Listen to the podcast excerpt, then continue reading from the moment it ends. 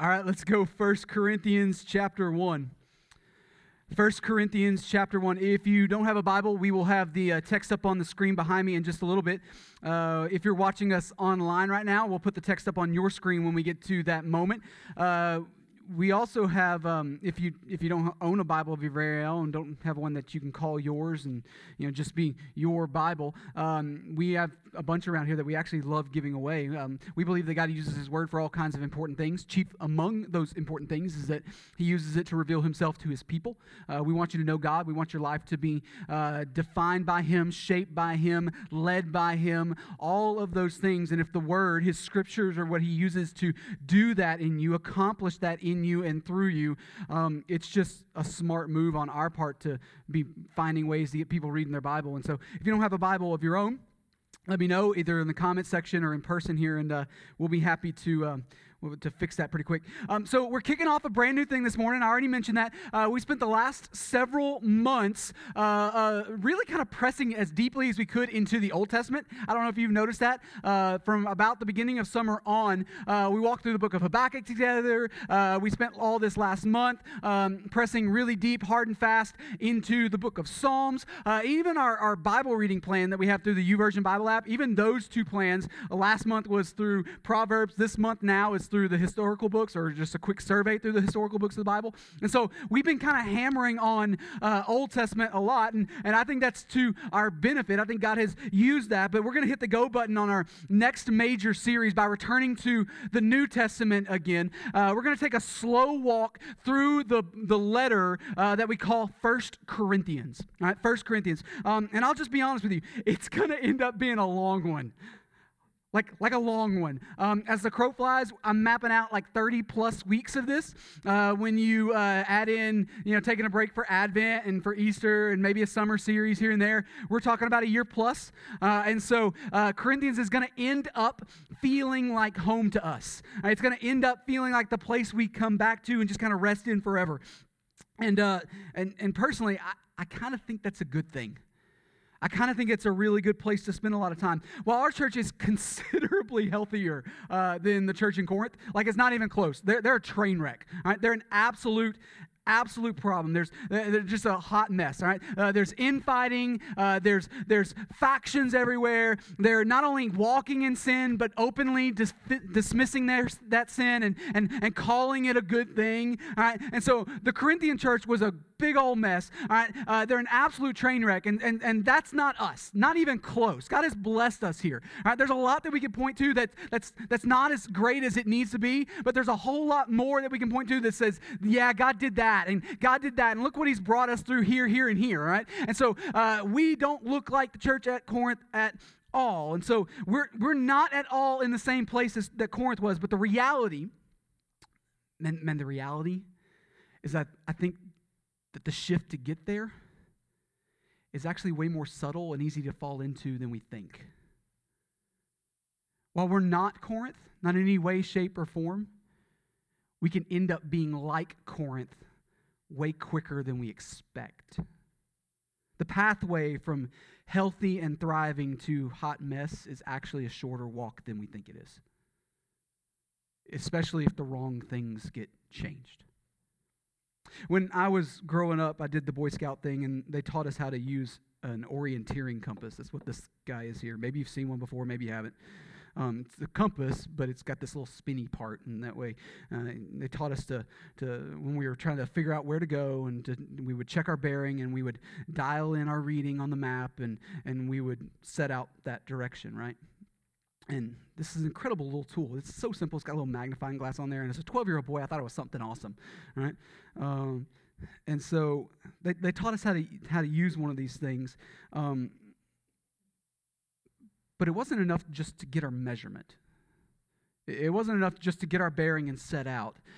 They taught us to recheck before we set out, and then to recheck again a little bit of ways into the journey, and to recheck again a little bit after that, and again a little bit after that, and again and again and again and again. It wasn't just that we were taught how to use a compass. It was drilled into us early and often that, that we needed to make sure that were headed on the right bearing. Being off by one degree, it doesn't really matter much when you're walking from one end of the field to the next. It doesn't change much in, in your, your final destination, but when you got to travel fifteen to twenty miles, being off that one degree, it affects your target by miles, right? And so we weren't just taught to use the compass, we were taught to reuse the compass and to keep coming back to the compass and to continue to, to retake our bearing and to continue to, to reassess and make sure that we were actually headed the way that we knew we ought to be headed. Too much was on the line to merely assume. It was a matter of safety. It was a matter of efficiency. We didn't have time to, to just act like we got it. We needed to be sure. And the same is true, I think, with the church. We've got a calling as, as God's people, we, a clear ob- objective as to, uh, to what the local gathering, local community of Jesus followers is to, uh, it's, is to look like, what we ought to look like, what we ought to be defined by, what we ought to be doing. And being off by one degree, it may not seem like a big deal on a weekend. Like nobody might even, people might not even notice. But if you get off by a degree over generations, it can land you in a pretty not so good spot. And so even though God has protected us so far from looking like Corinth, that's painfully obvious here. Even though he's protected us so far from looking like Corinth, I think that a slow walk through this letter could actually serve as an intentional moment of stopping to check our bearing. Could be an on-purpose moment to dial in our compass ever so slightly and make absolutely certain that we're headed where we're supposed to be headed. Sound good to you? Sounds good to me. All right, so what is this bearing that we need to dial in? What's this bearing that's so important? Well, I think it can actually be picked up in the very first few verses of the letter. Um, if you're familiar with Paul's other letters, he seems to like to tip his hand as to what he's going to be talking about later on the letter, even in his greeting. So even at, just as he's saying hi, we can get some clues as to where he's actually going to going to go. Um, and so starting in verse one, we'll read the whole three verses that we're going to look at today. It says this, Paul, called by the will of God to be an apostle of Christ Jesus and our brother Sosthenes, to the church of God that is in Corinth, to those sanctified in Christ Jesus, called to be saints together with all those who in every place call upon the name of our Lord Jesus Christ, both their Lord and ours. Verse three, grace to you and peace from God our Father and the Lord Jesus Christ. All right, so I know it feels like there's a bunch of repeated stuff in there, and that's because there's a whole bunch of repeated stuff in there. Like, he seems incredibly redundant, right? You think he does that on purpose? The answer's yes. Yeah, he, he does that on purpose. He's intentionally redundant. Even as he says hi, he wants to hammer some things in here, right? When you repeat yourself, it's something that you want to emphasize, right? And so Paul, even before he gets out of the initial introduction, he's already attacking some things that I think are important for us to see. And so look back at verse one. It says, Paul, called by the will of God to be an apostle of Christ Jesus and our brother Sosthenes. So he starts out pretty simply enough, right? He says it's from Paul, right? This letter is from Paul. Now, there are some who want to argue, some of Paul's letters, that, that some scholars want to try to kind of be hypercritical about and pick apart and, and try to argue that don't actually belong to the Apostle Paul. And so there's, there's some room, at least a little bit, for some healthy debate on some of those things, but this ain't one of those letters. This one is Paul's. This, it's clearly Paul's letter, but, but it's not just some random guy named Paul. Maybe you don't know who he is. All right, we're told that he's an apostle. An apostle, which is a word that we don't really use much in our culture anymore. Or, or if we do see it in our culture, it's usually used in a not-so-great situation, right? right? We don't typically use the word apostle anymore. So, so what's an apostle? Well, in, in the most generic sense possible, it's someone who is sent with a message, sent with news, a messenger. In fact, that's, that's literally what the word means, a messenger. But at the same time, it's it's also a lot more than just a messenger. It, it is a messenger, but it's more than a messenger. Uh, it, it, an apostle, they carried authority.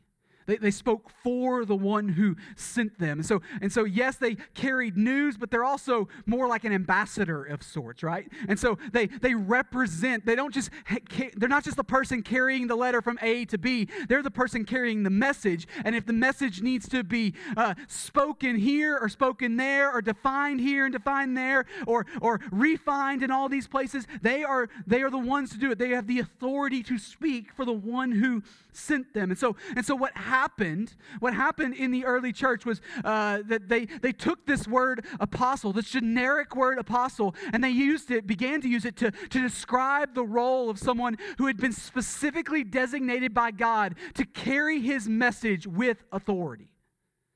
That he wasn't just a messenger. No, they were an authoritative messenger. And not everybody got that title. Now, all of God's people are called to carry the message of the gospel. All of God's people have been commissioned to, to be disciple makers and to be evangelists and all these things. We've been called, all of us, every one of us have been called to speak the message of the gospel. But our authority, it comes from God's word. We don't carry authority in and of ourselves. Our message is the self-authoritative scriptures. But there were some, there are some, were some, that Jesus did give the title of apostle to. He did give that kind of authority. Those people had been eyewitnesses uh, to the resurrected Jesus, and they had specifically been instructed by Jesus as to what the gospel was. So the apostles, man, they were a small number, and I, and I mean a small number. When you, when you consider the whole, they were a small number of, of people who were isolated to the first century church, specifically set apart to speak authoritatively on behalf of God. And, and that's why their letters became Scripture. God carried them along, and, and their preserved words are as authoritative as God's words because they are God's words. As a pastor and a preacher, my words are authoritative only insofar as I am rightly reading and explaining God's authoritative word. The second I, I veer from that, I'm not authoritative anymore. The Scriptures are the authority for us, but they they they spoke the Scriptures because of the authority granted to them. And this means that there's no more apostles today. Period. There are no more apostles today. Now, there may be a number of people who claim that title for themselves, but I would politely argue that either A, they aren't using the word correctly, and they're claiming the messenger part without the authority part, and thereby confusing a lot of folks, or B, they are claiming the authority part, and we have a very big problem on our hands, right? Which leads us to the qualifier that Paul mentions here about his ap- you know, apostleship. He calls himself called by the will of God to be an apostle. This is no self-proclaimed title. Paul didn't just dream this up one day. And, and neither is it some, some kind of achievement that Paul positioned himself to, to unlock. He didn't study in the right way, and he didn't go through the, the right hoops uh, and you know raise himself up the ladder in a, in a specific way and in a specific fashion. This is no self-proclaimed title, and it's not something he achieved. No, he carries this authority for no other reason but because Jesus stopped him one day on his way to Damascus and said, no, no, no, you're on my team now. I know you were going over here to do this, but I'm going to send you over there to do that. Change your jersey. You're on a different team. Let's do this instead. Paul doesn't carry the title of apostle because he's the most educated guy in the room. He doesn't carry the title of apostle because he's the most charismatic guy. Or he doesn't carry the title because he was the one who aspired to leadership more than everybody else. Now, some of those things are actually true about Paul. He was incredibly educated. He was, it seems, a pretty good leader. Charisma doesn't have any of that. But he got two out of three, right? That's pretty good. Paul is no slouch. If this were a who's higher on the ladder game, Paul would win. He would. Paul was an incredibly successful man. But he also makes it explicitly clear here that those are not the reasons that he's an apostle. Doesn't matter what his education was. Doesn't matter how good a leader he was. Doesn't matter if he does this, this, this, or this. That's not the reason he's an apostle. It's because God said, this is what I want you to do, and now Paul is walking in obedience to his king. Jesus gave him authority, and now he's walking in it. And this is a consistent theme that I think we're going to see all throughout this letter of First Corinthians. Paul, Paul, man, he's not impressed with those who are trying to jockey for position. Not a bit.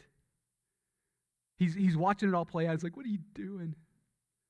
Why are you spending your energy on that? That's not how things work. Corinth, man, it's, I think we're going to discover that it, it seems to be a city that prided itself on, on people out hustling and, and out maneuvering one another in order to get ahead. And, and over and over and over again, Paul seems to want to completely shred that worldview. Just tear it apart. And so even as the very first words are beginning to flow from his pen, he's he's making it abundantly clear that his authority, it, it doesn't come from some self-gained expertise. And nor does it come from, you know, whoever you or I might want our leader to be. It's not dependent on, on who, who we want to chase or who they want to chase or whoever wants to chase. That's not where his leadership comes from. It is a God-given authority, and now it's time for all man-made authorities, wannabe authorities, to hush and listen. That's his tone here. I, I know you think you have authority because of this, and I know you think you have authority because of that. No, I'm an apostle by the will of God. Hush, I'm talking. Trust me. I know exactly how blasphemous that sounds to our pluralistic twenty-first century Western culture. Right? Doesn't it just make your insides turn out? You really say something like that? In fact, I spent a good bit of time this week thinking through whether or not I should bring it up. Here's the deal, though. Regardless of however it sounds in our You know, to our cultural sensibilities, I think it would have rang just as blasphemous two thousand years ago in Corinth, Greece. I think I think that's exactly why Paul says it. I think that's why he asserts his authority here. We like to think, we really do, we like to think in the West that that all the things that we chase after and pursue in this world were, we came up with, that, that we're the first people to discover this and first people to discover that, and the problem with that, though, is we just don't know our history very well. There's nothing new under the sun. Not a bit. Another reason why First Corinthians is such a valuable letter for, for us to walk through is, is because their world didn't really look all that different from ours. It really doesn't. I mean, sure, technology has grown at warp speed. You know? I, I mean, I, I've got a, an iPad and a watch and a phone and a computer in my office that are all giving me the same notification every five minutes, right? And so, like, technology has grown at an incredibly rapid pace, but the values and the prizes that we chase after, the world's seen it before. This ain't a new game. And thanks be to God, man. The Apostle Paul, he just doesn't pull punches. He's going to go right after their idols in this letter, which, which means he's going to go right after ours too. If our culture looks like theirs and he's going to attack their idols, it means he's going to attack ours as well. When Paul's writing this letter, it's to a church he knows and loves dearly. Uh, Paul helped to start the church at Corinth. Um, we're told that, that he's, he's, he was there at the beginning. He was there for about a year and a half, we believe, before he moved on from there uh, to go plant churches, start churches in other places. He, he, we think he goes from there to uh, Ephesus, and he spends about three years in Ephesus, and it's at the end of his time in Ephesus, that three-year period, that we think that he writes this letter. That's when we think First Corinthians rolls out. Um So it's it's a letter to people he knows. He's been gone like three years. Yeah, there's been some turnover in the church, like any other church would have. Our church looks different than it today than it did three years ago, but there's a lot that's the same, right? There's a lot of familiar faces around here. And so this is a letter to, to people he knows inside and out, of people he evangelized, of people he worshipped alongside of, of people he ate a ton of meals with. These are not strangers he's writing to. Not only that, but we're going to learn in chapter five of this letter that this is not the first letter he sent them. It's at least the second letter, because he's going to refer back to another letter he's already written. In chapter seven, we're going to learn that he, they had written a letter to him asking him a bunch of questions about uh, some, some functional things and some theological things in the life of the church, and he's going to answer some of those questions uh, specifically, in verbatim, all right? And so uh, there, there's some back and forth here. This is not his first interaction. He, he, he was there at the beginning, and there's a bunch of interactions in the time period in between. And so Paul knows this group inside and out. He knows what their junk is. He knows their idol. He, he knows exactly what they struggle with. And like a surgeon, man, he's going to go for the tumor. He's going to go right after it. We've only covered Paul calling himself an apostle so far, so look at verse two. To the church of God that is in Corinth, to those sanctified in Christ Jesus, called to be saints together with all those who in every place call upon the name of our Lord uh, Jesus Christ, both their Lord and ours. All right, let's back up a little bit. To the church of God that is in Corinth. So let's call time out there. Uh, a few months ago, uh, in fact, the very first week that we were back here in person, uh, the very first week that we, we met with people in the room again, uh, we spent time on that day talking about this specific word church here, right? It, it's the Greek word ekklesia, and it, it means a gathering, all right? Uh, a purposeful gathering, not just some random crowd of people, but a, a purposeful, on, intentional gathering. Literally, it means a call out group. And so it's not just some collection of folks, it's a group with a mission. A mission. And we said back in June that there's an assumption carried all the way throughout the New Testament. It's uh, that the church is by definition a gathered missional people. That online things are, are a wonderful tool that can be used in extraordinary circumstances. God can use that for his glory, but there's something God ordained and special about his people gathering in one space to worship and proclaim the word. It just hits different. They got to set this moment apart as something that actually affects eternal realities. Well, there are several legitimate reasons to, to be separated from the body for a time. The truth is that the truth is that once those legitimate reasons go away, we're actually talking about disobedience. And so there's this New Testament-wide assumption, from, from front to back, a New Testament-wide assumption that God's people have a corporate identity and not merely individual ones. A corporate identity. And so we need to see here, as we walk through this letter, we need to see that, that First Corinthians, that Paul is not addressing individuals merely as individuals. He's speaking to this special thing called the church. It's made up of individuals, for sure. Individual attitudes and actions affect all kinds of things. They affect everything, even. But there's a corporate identity in play here, an identity that, that exists for a dedicated purpose, to bear Jesus' name and represent him to a lost world. That identity exists for a reason, and by nature, By nature, that purpose is always going to stand in stark contrast to the celebrated purposes that God's people find themselves in. Always. If you faithfully represent an otherworldly king in his kingdom, the world you're actually living in is going to think you're kind of backwards. It's literally going to be foreign to them. Who knows? If you were the creative type, you might even call it upside down.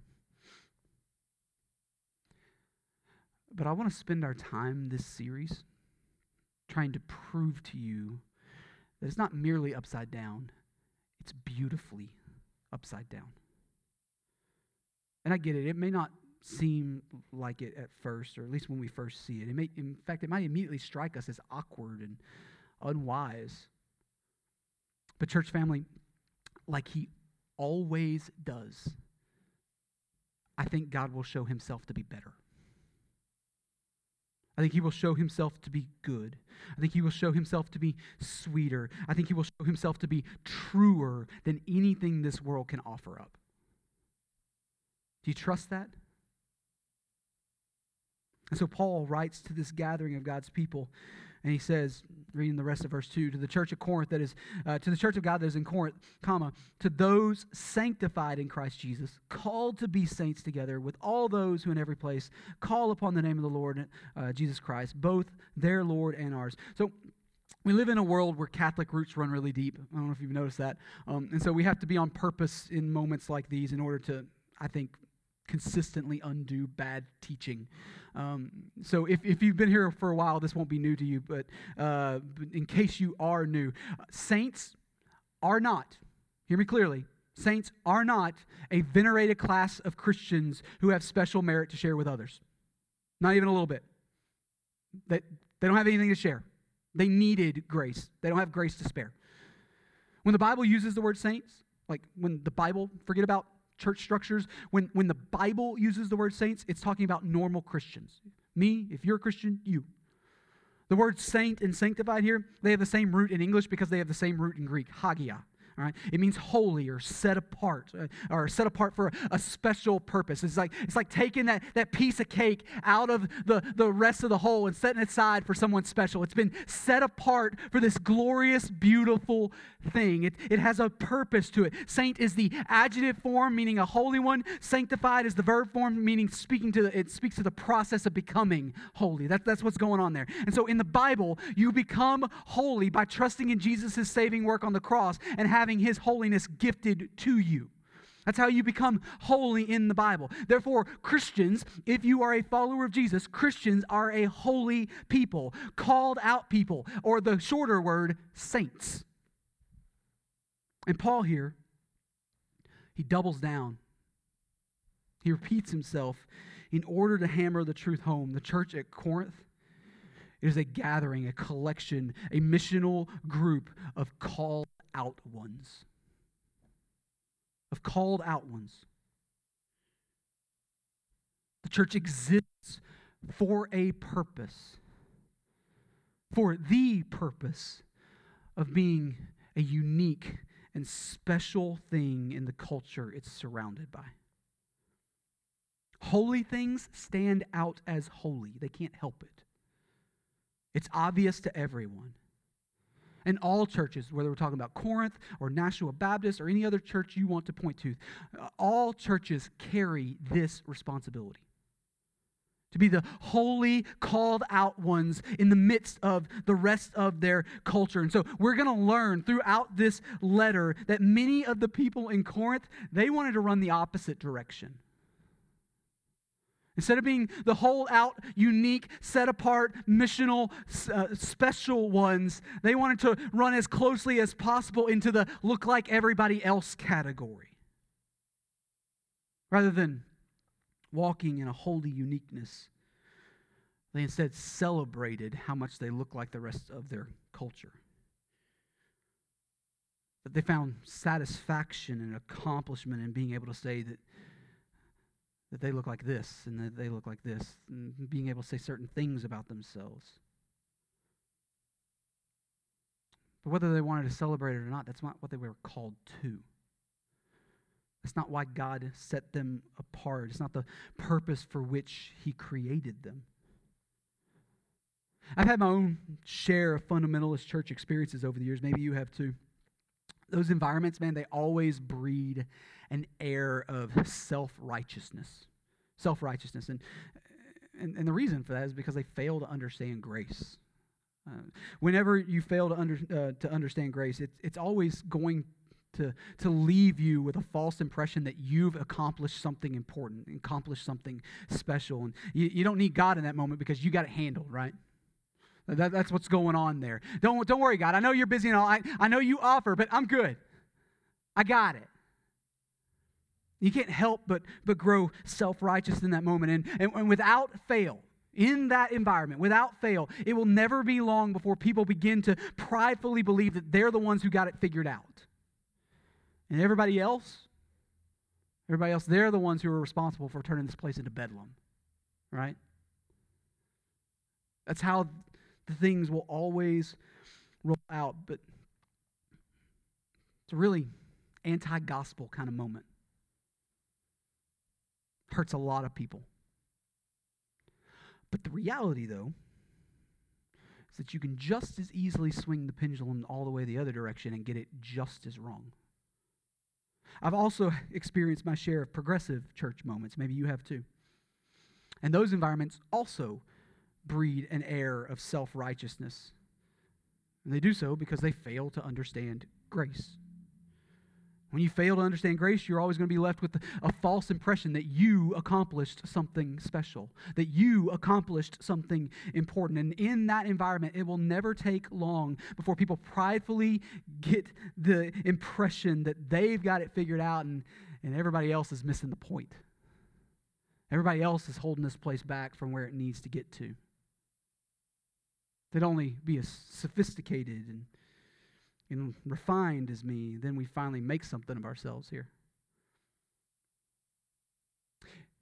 Hear me clearly.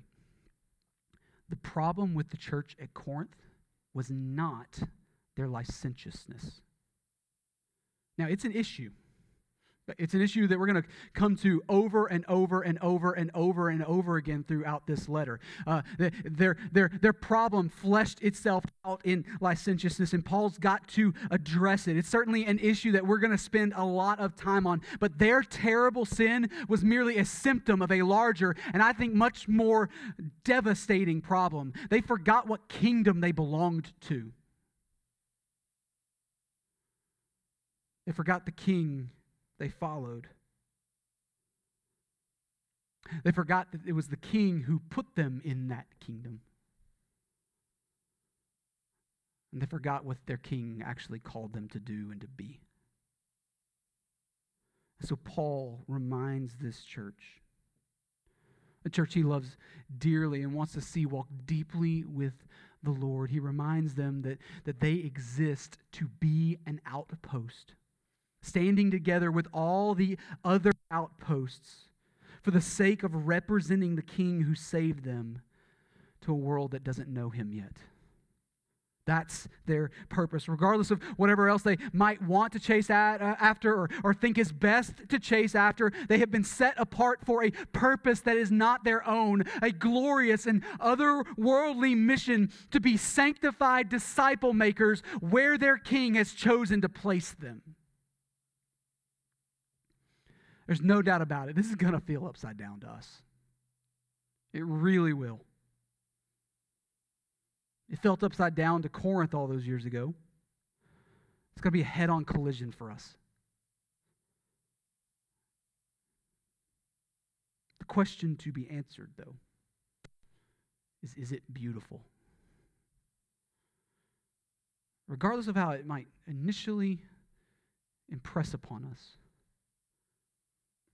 is it beautiful? Is it good? Is it true?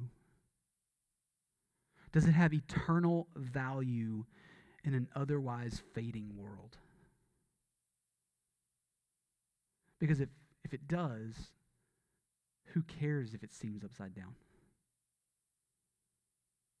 Who cares what it might cost us on the front end? I think this letter from Paul is as timely as any letter can be. No, we don't, we don't have the same issues as Corinth, but man, it could help us. It could help us a ton. And so he closes out his initial greeting in verse three. Grace to you and peace from God our Father and the Lord Jesus Christ.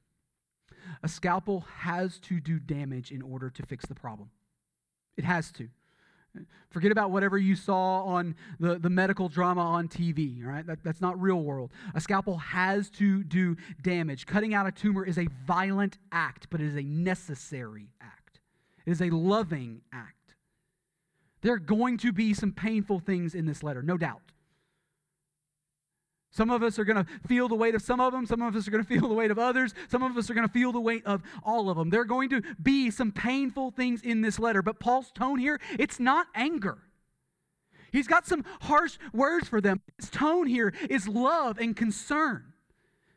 He wants good for them. And that, that, and that's another otherworldly, upside-down reality that we're going to have to, to, to pay attention to throughout this letter. We, we live in a world that desperately wants to believe that love never has a harsh word. The love gets out of your way and makes you, uh, allows you to do this or allows you to do that because you want freedom, right? But the Bible's definition of love is a love that's sacrificial. It's a love that engages. It, it empties itself and jumps in front of danger at the place, uh, it places itself at risk in order to protect the beloved. That's the Bible's definition of love.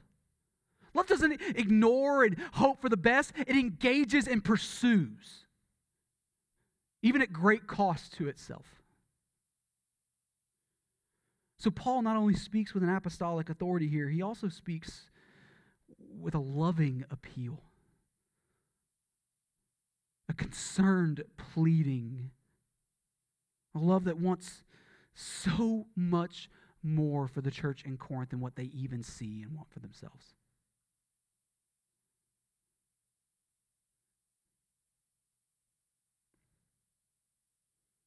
It is upside down to those who have bought into what the world is selling, no doubt.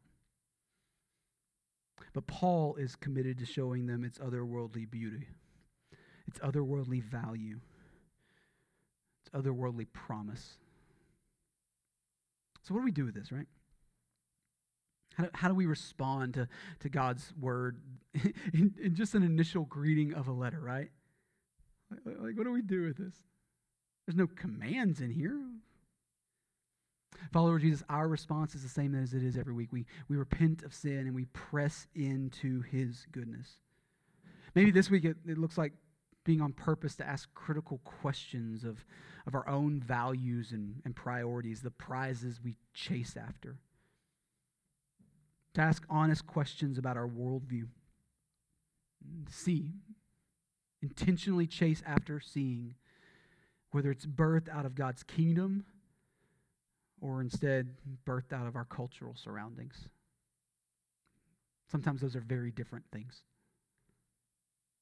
It's not an easy thing to do. I understand that, but if you'll commit to it, I really think it'll affect the way you live. I, th- I think it will. It, it, it'll dramatically affect what you pursue and celebrate. In fact, I promise that it will.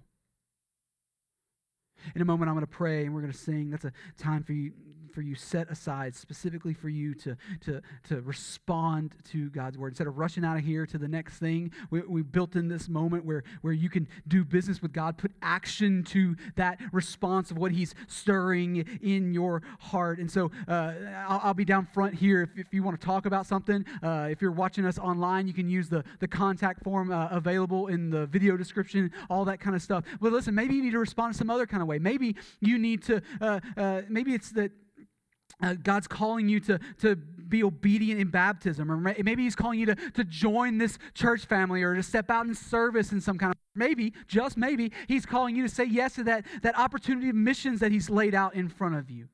Maybe that's how you need to respond this morning. Be beautifully upside down in a place that looks a lot different from here, but needs it just as desperately.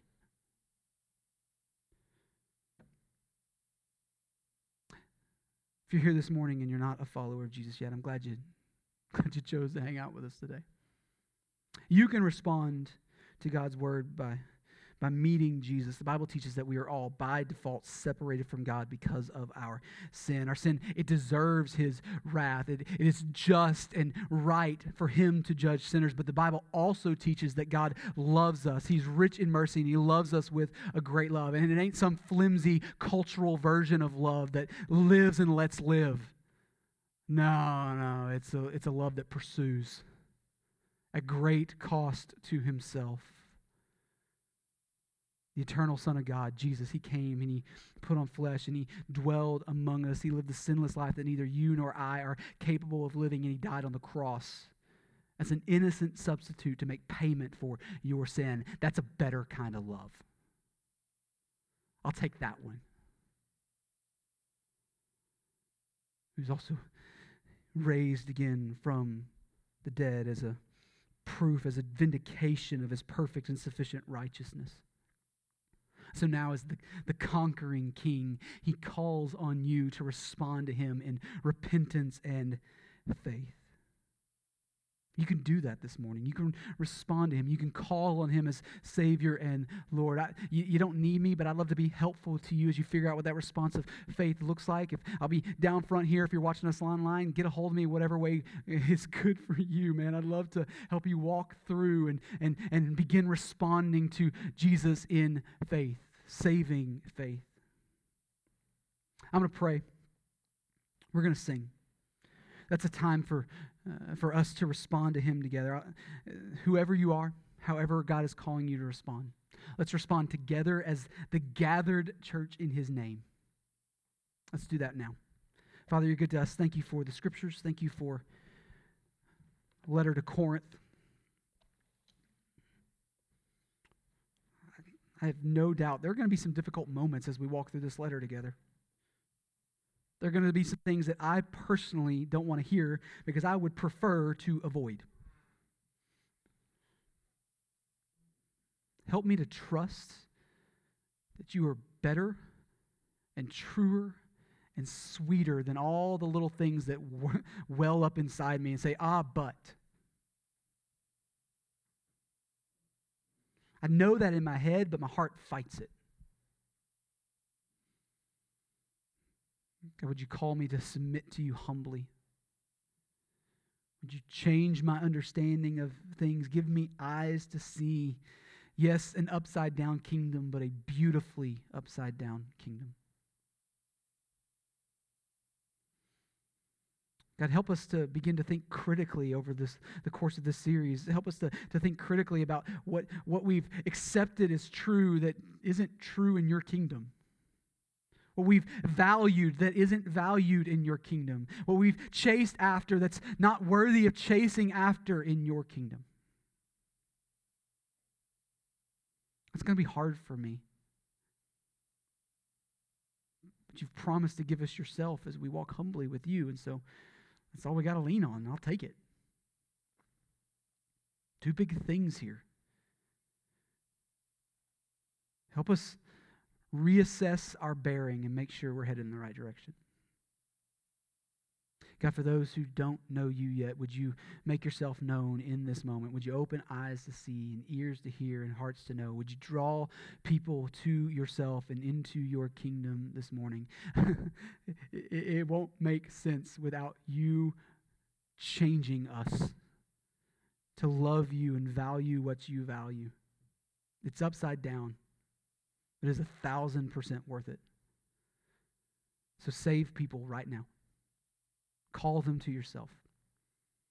Help us respond well as a church family. In your name, Jesus, we pray. Amen.